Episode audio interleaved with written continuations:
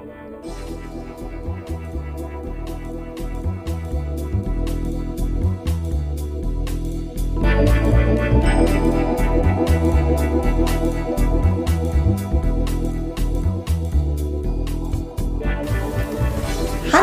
und herzlich willkommen zu unserer 18. Episode des Podcastes Mehrsicht. Das Leben zwischen Kamm und Schere. Wir sitzen hier heute wieder zu zweit. Mein Name ist Stefanie Erich, ich bin Friseurin aus Leidenschaft und aus dem hohen Norden.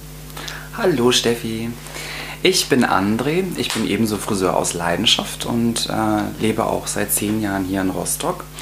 Und genau, wir beide machen zusammen einen Podcast, um dich als Friseur oder vielleicht auch dich als Kunde oder als Beauty-Begeisterter einfach zu inspirieren mit unserem Leben zwischen Kamm und Schere. Jetzt sind wir mitten in der Corona-Krise. Wir haben ja eine kurze Pause eingelegt mit unserem Podcast, weil die Themen so extrem hin und her geschwankt haben, dass wir uns lieber ein bisschen zurückgehalten haben und erstmal geschaut haben, wie die Welt sich so entwickelt. Und jetzt ist so ein Thema, was uns sehr, sehr stark am Herzen liegt, was wir beobachtet haben in der Branche, und das ist das Thema Schwarzarbeit. Ja, also ein gelungener Auftakt für das Leben mit Corona als Friseur. Ja, das Thema Schwarzarbeit ist, glaube ich, etwas, was ähm, seit vielen Wochen, also schon immer für die Friseurbranche ein starkes Thema ist, mit dem sich Friseure immer sehr doll auseinandersetzen und sich, glaube ich, persönlich vielerlei Sachen nicht bewusst sind.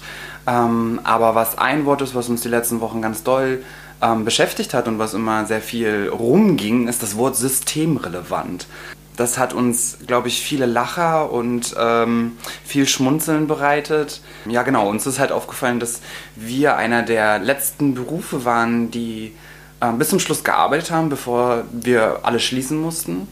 Und dann hat man so gesehen, was das Wort systemrelevant irgendwie mit den Menschen macht, oder? Ja gut, in der Zeit, in der wir noch arbeiten durften, war natürlich der Stolz sehr, sehr hoch angesiedelt dass man überhaupt noch diese Wertigkeit besitzt, aber natürlich auch sehr, sehr viel, ja, ich weiß gar nicht, wie ich es jetzt ausdrücken soll. Es wurde sich ja auch sehr, sehr viel darüber lustig gemacht, dass wir noch arbeiten durften. Also es gab ja diese ganzen komischen Videos mit den Zollstäben und äh, wo man Wassereimer von Weitem auf die Menschen gekippt hat und Haare waschen mit zwei Meter Abstand zu zeigen, also lustig, sich drüber lustig zu machen, was ich persönlich ein bisschen schade fand dass man sich da so ein bisschen drüber lustig gemacht hat, weil ich war sehr froh, dass ich noch arbeiten durfte. Weil ich meinen Beruf aber auch liebe und natürlich sind wir, wir sind beide selbstständig, wir sind natürlich auch davon abhängig. Und, und dann ist es gekippt. In genau. dem Augenblick, wo wir dann äh, schließen durften, ist es gekippt. Und dann ist natürlich das Thema Schwarzarbeit extrem aufgepflockt. Ja, genau, weil da war so dieses lange genug, habe ich so das Gefühl gehabt, waren die Friseure sehr wichtig und dann sind sie auch alle arbeiten gewesen in den Salons und haben sich auch als sehr wichtig empfunden, was für die Menschen ja auch ein großer Teil im Alltag als Normalität war, dass man trotzdem irgendwie zu seinem Friseur gehen konnte, obwohl das irgendwie sehr konträr war, weil man schon eigentlich äh, diese anderthalb Meter Abstand halten musste und ich fand das genauso merkwürdig und war eher naja, irgendwann schon genervt davon, das 20. Video am Tag zu bekommen, wo ich irgendeine Föhnverlängerung hatte oder was auch immer. Ähm, ja, und ab dem Punkt an, wo wir dann nicht mehr arbeiten durften, ähm, ist den Menschen schon klar geworden, wie wichtig ihnen, glaube ich, der Friseur geworden ist.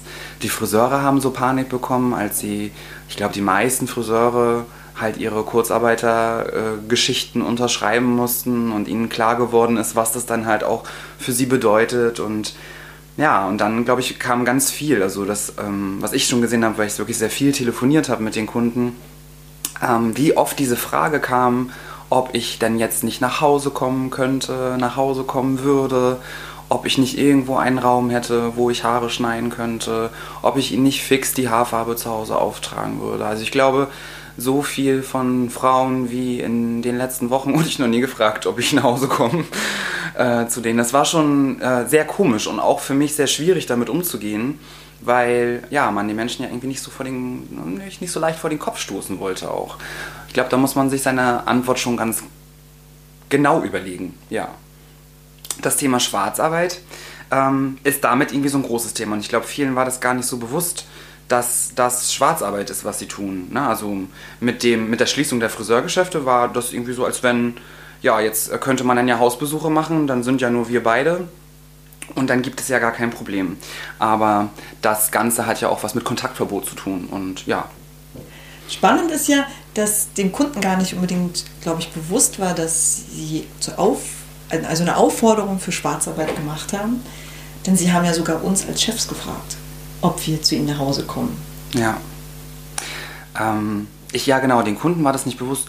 Die denken ja auch nicht drüber nach, ähm, dass das rein theoretisch Schwarzarbeit ist und dass das Arbeit am Steuergesetz vorbei ist, mhm. ähm, sondern sie haben halt ihren Ansatz, den sie halt hatten und ihre Haare, die irgendwie geschnitten werden mussten und haben nicht so ganz verstanden, dass das sogar im Endeffekt nicht nur die Straftat Schwarzarbeit ist, sondern sogar zwei Straftaten. Also wir haben ja einmal das Kontaktverbot, dass wir als Friseure nicht arbeiten dürfen und ja, solange ich nicht mit meiner Kundin Frau XY zusammenwohne, ähm, habe ich sie eigentlich auch nicht zu berühren. Ich glaube, das haben die Leute nicht verstanden, die Menschen, oder schwierig verstanden oder wollten es nicht verstehen. Und ja, dass es in dem Sinne Arbeit am Steuerrecht vorbei ist, weil ich es auch gar nicht buchen könnte, weil ich eigentlich gar nicht arbeiten dürfte. Ich glaube, soweit haben sich die Menschen halt nicht Gedanken gemacht. Und ich glaube, würde das den Friseuren vielleicht auch unterstellen, dass sie sich so weit gar nicht unbedingt Gedanken darüber machen, welche Konsequenzen das Ganze hat oder was das bedeutet, was man dann überhaupt tut, weil ja jeder von uns eigentlich grundsätzlich eine gute Tat damit tun möchte. Und das ganz gerne auch mal so als Wertschätzung sieht. Ne? Also man fühlt sich dann ja auch gefragt und gebraucht und Nein zu sagen, wenn man eigentlich von jemandem gebraucht wird, ist ja schon für die meisten Menschen auf jeden Fall sehr schwierig. Hm. Ja, da sprichst du schon mal diesen Punkt an, warum man eigentlich Schwarzarbeit macht. Ne? Also es gibt, glaube ich, also aus meiner Sicht heraus zwei Punkte, warum Friseure, das muss man, glaube ich, jetzt auch nochmal äh, klarstellen, weil ich glaube, dass es in anderen Branchen durchaus noch anders ist. Aber Friseure machen aus zwei Punkten heraus Schwarzarbeit. Punkt Nummer eins hast du gerade schon angesprochen, so ein bisschen diese Wertschätzung zu finden ähm, nicht Nein sagen zu können bei Freunden, Bekannten oder eben auch bei ihren Lieblingskunden. Heutzutage ist man ja gut vernetzt über Facebook und Instagram und manchmal auch via WhatsApp mit den Kunden. Das heißt, die Kunden haben ja auch die Möglichkeit, einen anzusprechen. Dieses nicht Nein sagen können. Magst du da ein bisschen näher drauf eingehen? Warum, warum macht ein Friseur das aus Wertschätzung heraus? Was spricht da aus einem? Ich glaube, ich, wenn ich mich noch so reinversetze, als ich äh, ein ganz junger Friseur war, wurde ich auch ganz viel mehr gefragt, als ich heute gefragt werde, ob ich Haare zu Hause mache. Und mh, mm, ganz oft, glaube ich, ist das ein Punkt, dass das was mit dem eigenen Selbstwert zu tun hat, dass wenn mich jemand fragt, ob ich die Haare denen machen könnte, ob ich zu denen kommen würde und man sich darüber profiliert, so wie sich viele Friseure darüber sehr freuen, dass ihre Terminkalender voll sind, freuen sie sich natürlich, wenn Menschen diese Dienstleistung gerne in Anspruch nehmen. Und darüber, glaube ich, pusht man selber auch so seinen eigenen Selbstwert. Was ich natürlich so über die Jahre gesehen habe mit den Punkten, wo mir dann schon klar wurde, dass das nicht so total gewinnbringend ist für niemanden, also weder für mich noch für den Salon, in dem ich damals gearbeitet habe, noch äh, für die Kunden. Weil wenn es nicht mehr so funktioniert, ist man dann halt tatsächlich auch ganz schnell vergessen, weil der Kunde hat natürlich oft andere Gründe dahinter. Und dann pusht es er nicht mehr den Selbstwert, sondern hat es eigentlich einen gegenteiligen Effekt und fühlt man sich eigentlich schlechter. Und das, was mir zum Beispiel in dieser Zeit, bevor wir die Salons schließen mussten, aufgefallen ist, dass viele Kunden halt wesentlich dankbarer waren, überhaupt in den Friseursalon zu kommen. Und das ist was, was ich da dahingehend mitgeben würde, um gegen Schwarzarbeit zu arbeiten, sich dessen bewusst machen, wie viel Wertschätzung wir auch in unserem Salon bekommen. Denn jetzt gerade neigen wir doll dazu, rumzumeckern über die Kunden, die unzufrieden sind, weil sie keine Termine bekommen und weil alles nicht so funktioniert, wie sie wollen. Aber es gibt halt auch ganz viele Kunden und Menschen, die das in der letzten Zeit extrem gewertschätzt haben, äh, einen Stammfriseur zu haben, zu dem sie gerne gehen möchten. Ja, das glaube ich ist einer der Gründe, warum das den Selbstwert für einen Friseur pushen kann, was aber meiner Meinung nach ein absoluter Trugschluss ist. Hm. Ja, und der zweite Punkt, warum natürlich viele das auch äh, gerne machen, ist natürlich der Groschen, den man dann mehr in der Tasche hat.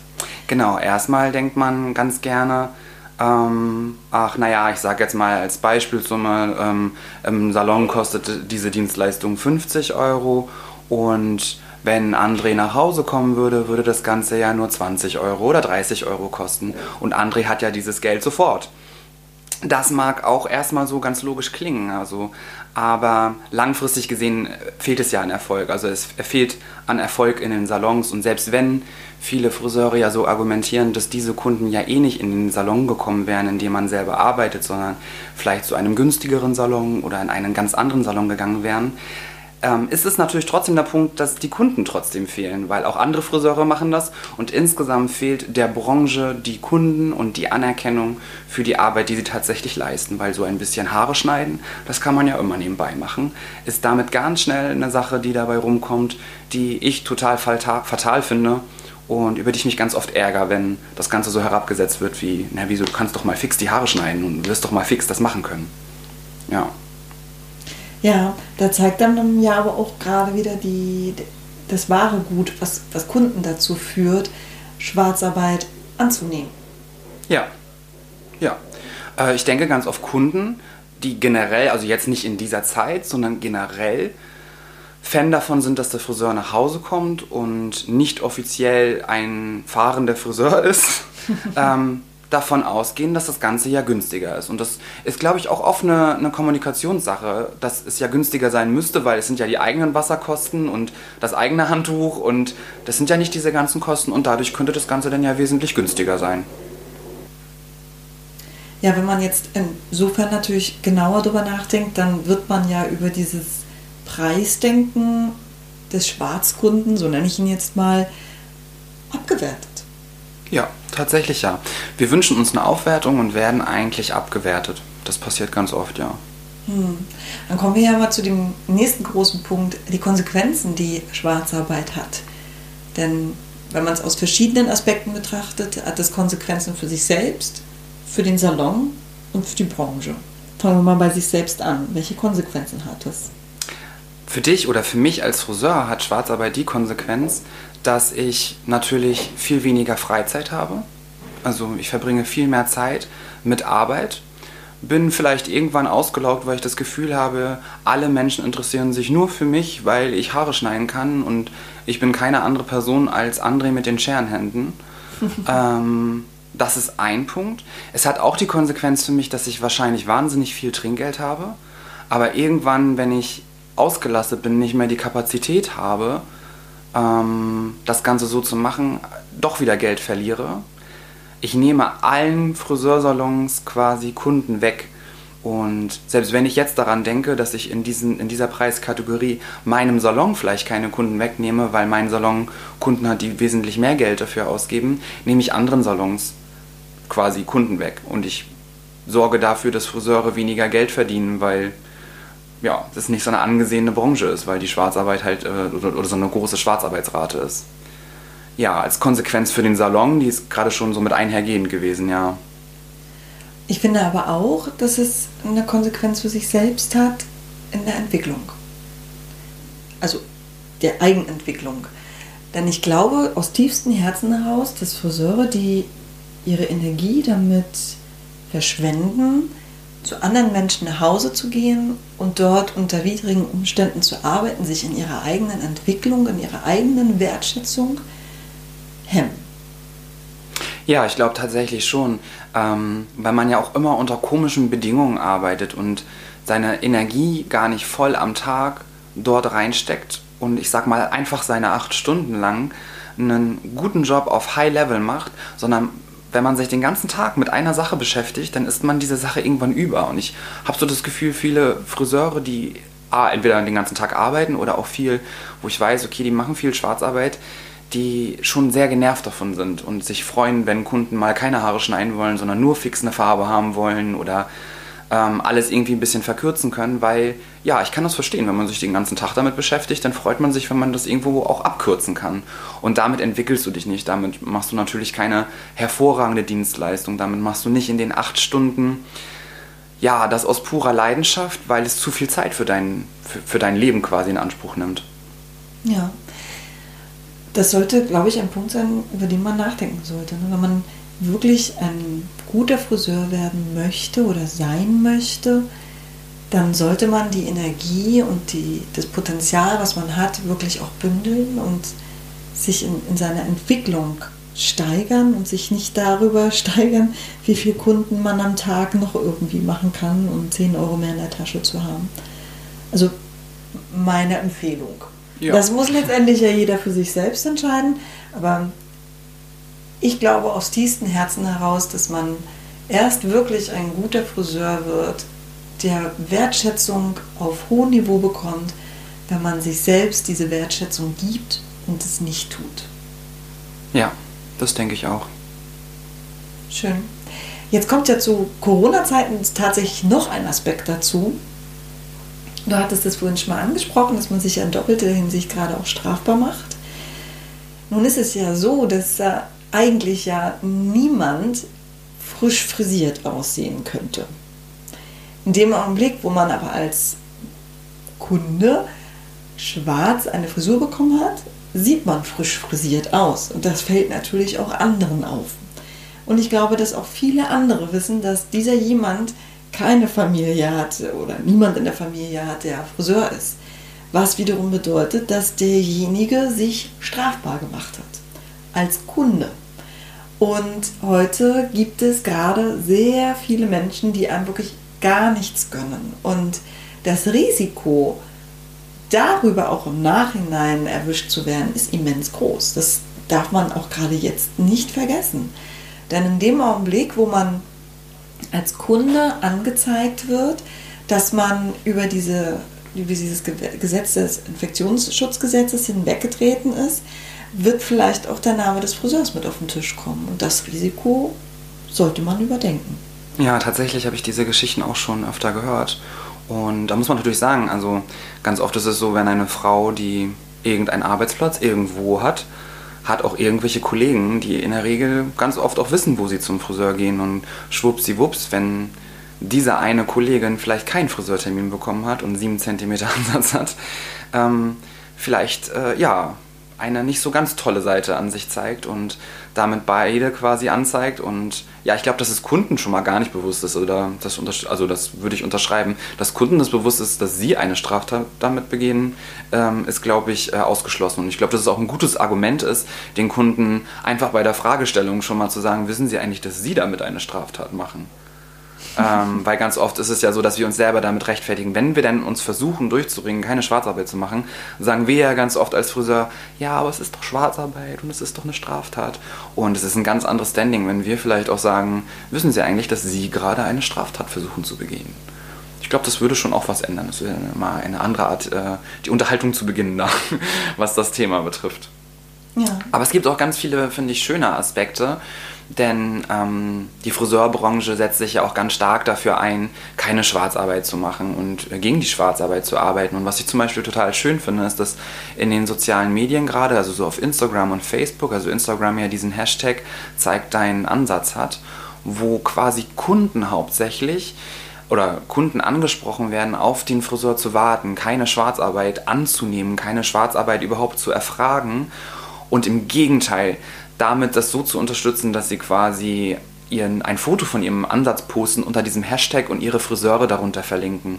Das ist, finde ich, eine riesengroße Wertschätzung, wenn eine Frau das tut und etwas, was ein Schandfleck jeden Morgen für sie im Spiegel ist, ähm, offiziell auf den sozialen Medien ähm, postet und verlinkt uns damit, finde ich, ist ein, ein großes Zeichen dafür, dass es Menschen gibt, die das unterstützen, dass die Friseurgeschäfte wieder ganz regulär öffnen und auch offensichtlich Angst haben um die Existenzen, die ja, braucht man nicht machen, durch Schwarzarbeit sind die Existenzen von Unternehmen gefährdet und zurzeit halt enorm, weil die Angst davor halt enorm groß ist.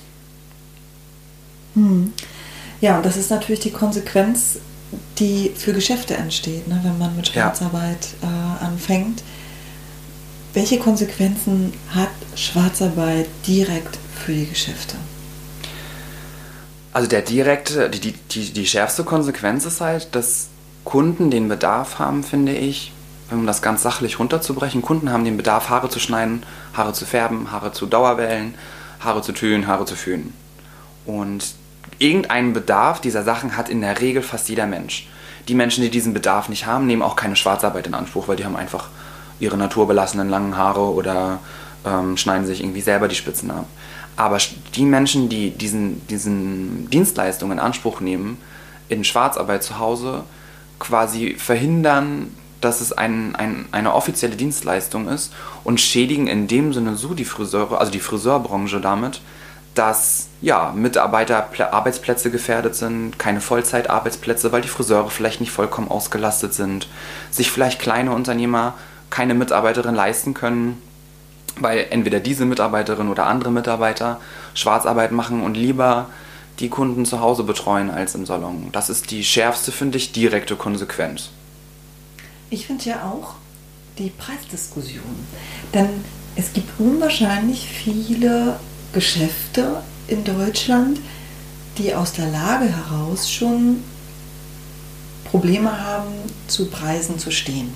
Also es wird natürlich immer ein Unterschied sein, ob man jetzt in München mitten in der City das Geschäft hat oder in Buxtehude ähm, wirklich auf dem Dorf ein Geschäft hat. Da heißt, es gibt natürlich unwahrscheinlich viele Geschäfte, die von der Lage her schon Probleme haben, zu ihren Preisen zu stehen. Und in dem Augenblick, wo jetzt genau die Friseure, die in diesen Geschäften arbeiten, dann noch Schwarzarbeit machen und sich dann noch mit weniger zufrieden geben, als der Preis in dem Salon es eh schon vielleicht schon zu wenig ist, mal aus unserer Sicht heraus gesehen, wird natürlich der Preiskampf zu dem Geschäft noch, noch größer. Also die Preisdiskussion entsteht auch, weil der Kunde natürlich sieht, dass wenn die Maria aus dem Geschäft zu mir nach Hause kommt, dann bezahle ich nur 20 Euro und wenn ich aber in das Geschäft gehen soll, soll ich 40 Euro bezahlen. Welchen Grund gibt es dann noch für den Kunden, in das Geschäft zu gehen? Für viele Kunden gibt es da keinen Grund. Und in dem Augenblick besteht natürlich dieses Risiko, dass die Diskussionen entstehen, dass es zu teuer ist. Ja, das stimmt auch. Hm. Was ich auch wieder schade finde, weil das ist ja dieser Kreis, der dann entsteht, dieser, ja, diese mhm. Zwickmühle, weil der Unternehmer dann dasteht und sich ständig darüber Gedanken macht, ob er zu teuer ist oder wie er vielleicht doch seine Preise anheben kann oder muss und ähm, Schwierigkeiten hat, die Preise umzusetzen. Und in dem Augenblick, wo er Schwierigkeiten hat, Preise umzusetzen, hat er auch immer Schwierigkeiten, Mitarbeiter gut zu entlohnen. Also kommen wir ja wieder in so einen Teufelskreis. Ja, genau. Es zieht dann im Endeffekt wieder die, die Kreise auf den Friseur, der sich darüber beschwert, dass er zu wenig Geld verdient. Ja. Und deswegen wieder anfängt mit der Schwarzarbeit, weil die Kunden ihn wieder fragen, ob er nach Hause kommt zum Arbeiten. Und ja, also seht ihr, dass äh, das wahrscheinlich wie alles im Leben ein ewiger Kreislauf ist, äh, den man vielleicht einfach auch mal unterbrechen muss. Und das, was uns gerade sehr doll am Herzen auch liegt, ist, dass jetzt in der Zeit, wo ihr wahrscheinlich alle eure Termine für die nächste Zeit vergeben werdet und ich wahrscheinlich nicht der einzige Friseur bin, der gefragt wird, ob er nach Hause kommt, ihr euch stark macht dafür, was ihr wirklich wollt. Wollt ihr ein erfolgreicher Friseur sein und wollt ihr Unternehmen unterstützen? Wollt ihr, dass Friseursalons sich weiterentwickeln können? Wollt ihr selber vielleicht eine Friseurin oder ein Friseur sein, der erfolgreich im Daily Business ist und nicht im Home Office? Ähm, dann würde ich mich total freuen, wenn ihr die ganze Sache mit unterstützt und nicht schwarz arbeitet. Den Kunden einfach mal Nein sagt. Vielleicht den Kunden sagt, dass das eine Straftat ist, die er dort begeht, wenn er mich das einfach nur fragt. Und dass Schwarzarbeit, private Besuche unter den ganzen Hygienebestimmungen mit den Rechtsfolgen, die es haben kann, großen Schaden anrichten gerade und dass wir das Ganze gar nicht gewährleisten können und wir eine Fürsorgepflicht auch haben, wir auch, wenn wir Dienstleistungen geben, nur unter bestimmten Voraussetzungen diese Dienstleistung machen können. Und gerade sind Terminvergaben schwierig, weil wir nicht so loslegen können, wie wir bisher gearbeitet haben bittet doch eure Kunden einfach zu warten. Denn was sich so für mich, ähm, also was sich für mich so als Schlussfrage auch stellt, ist, ob es das wirklich wert ist, dass es im Endeffekt rechtliche Folgen hat, gesundheitliche Folgen im allerschlimmsten Fall oder Stress, also wenn wir einfach roundabout the clock nur arbeiten, ist es auch nicht für uns selber als Mensch gut. Und Friseure und Frisuren, finde ich, sind was total Wichtiges und jeder kennt das total, wenn er in den Spiegel guckt und sich nicht wohlfühlt und selber daran nichts ändern kann, dass er seinen Friseur ganz doll braucht und das pusht unser Ego. Aber wir müssen uns auch ein bisschen auf den Boden der Tatsachen zurückholen, denn es sind Ego-Sachen und es sind oberflächliche Sachen, denn von uns tatsächlich, von unserer Dienstleistung hängt kein Menschenleben ab und deswegen müssen wir auch nicht über Leichen gehen, nur um die Ansätze wegzufärben und Spitzen zu schneiden. ja, dem kann ich jetzt wirklich nichts mehr zusetzen. Das hast du wirklich jetzt sehr, sehr schön gesagt, André.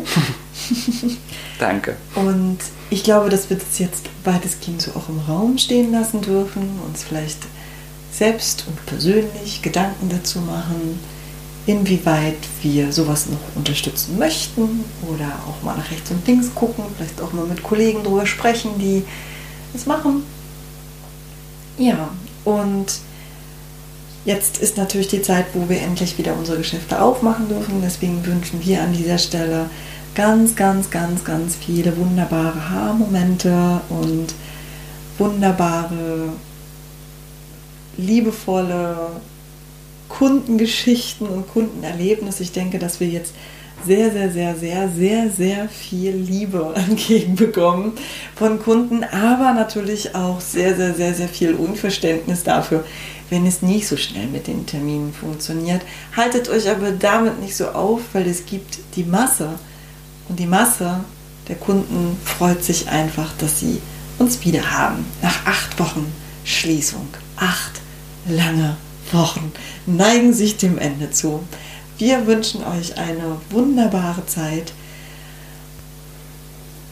Wir freuen uns, dass wir wieder da sind als Podcast und auch als Friseur und freuen uns schon auf unsere nächste Episode, die wir dann spätestens in vier Wochen wieder veröffentlichen. Aber jetzt arbeiten wir erstmal fleißig. Ich wünsche euch auch eine ganz, ganz schöne Zeit, ganz viele starke Gedanken. Ähm, seid stolz auf euch und seid stark und überlegt euch jetzt mal, was ihr wirklich wollt, welchen Erfolg ihr wirklich wollt. Wenn ihr Fragen habt oder Anregungen oder Tipps oder Feedback, dann schreibt uns doch einfach an. Wir würden uns auch mega freuen, wenn ihr unseren Podcast Mehrsicht auch bewertet. Also folgt uns auf Instagram oder auf Facebook, dort haben wir auch eine geschlossene Gruppe. Oder ähm, liked uns bei iTunes oder bei irgendeinem Medium, wo ihr quasi Podcast hören kann, Spotify oder YouTube. Und bewertet unseren Podcast da mit möglichst vielen Sternen. und ja, wir freuen uns über Feedback und über konstruktive Kritik. Bis dahin auch von mir eine ganz, ganz schöne haarige Zeit. Verzaubert die Kunden und genießt, dass ihr wieder loslegen könnt. Ja, Haare gut. Alles, Alles gut. gut. Ciao. Ciao.